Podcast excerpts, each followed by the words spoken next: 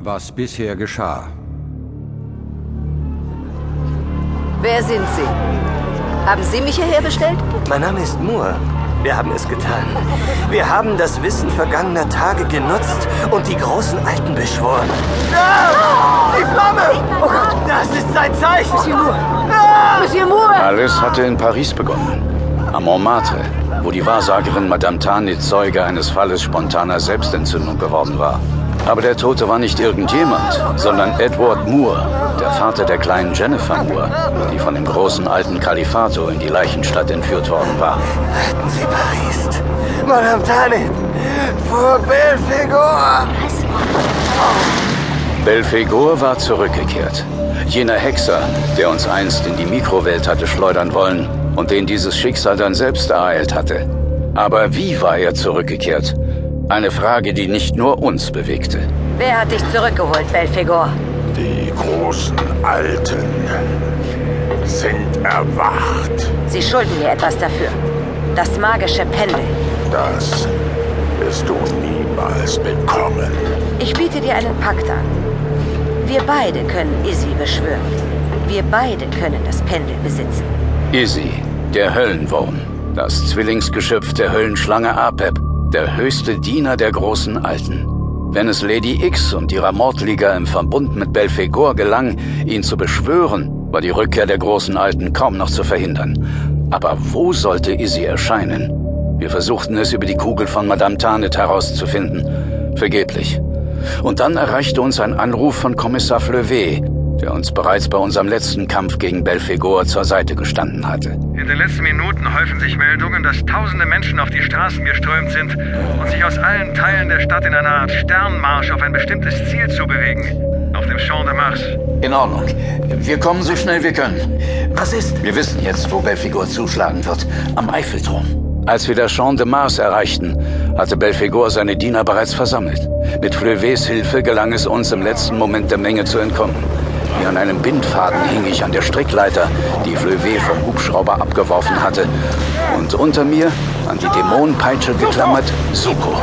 Während weit über uns auf der Plattform Belfegor und seine Verbündete Pamela Scott das Schauspiel genossen. Das ist wirklich ein schöner Ausblick von hier oben. Ich schätze, die Zeit ist gekommen, um ihn zu genießen.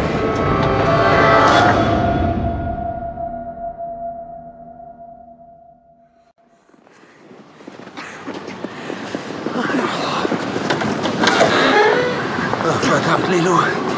Das ist gerade noch mal gut gegangen. Im Winterraum des Refuge de la Tête Rousse am Nordhang des Mont Blanc, Departement Haute-Savoie, Frankreich.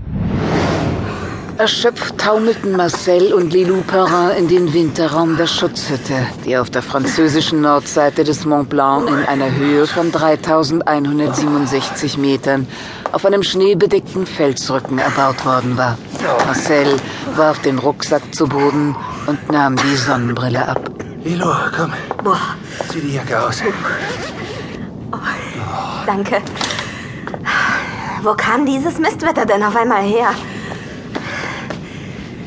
Hast du nicht die Wetterdaten gecheckt? Klar hab ich das. Der Sturm sollte erst in der Nacht kommen. Warte, ich mach uns Feuer. Der Kamin befand sich auf der Rückseite der Hütte, die zum Abhang hinunterwies. Neben dem gekachelten Gehäuse waren ausreichend Brennholz, Zeitungspapier und Zündhölzer aufgestapelt. Und das ist die gute Nachricht, Schatz. Wir haben die gesamte Hütte für uns allein. Toll. 72 steif gefrorene Matratzen und aus den Duschen kommt Eisregen. Wir müssen uns ja nicht waschen. Ich mag dich auch so schmutzig, wie du nun mal bist. Oh, mir ist kalt. Ich will endlich aus den nassen Klamotten raus. Nichts einzuwenden.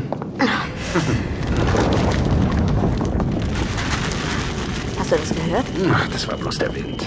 Warte mal. Guck mal. Da draußen. Der Spalt in dem Felsüberhang. Der, der war doch eben noch nicht da. Ich sehe keinen Spalt.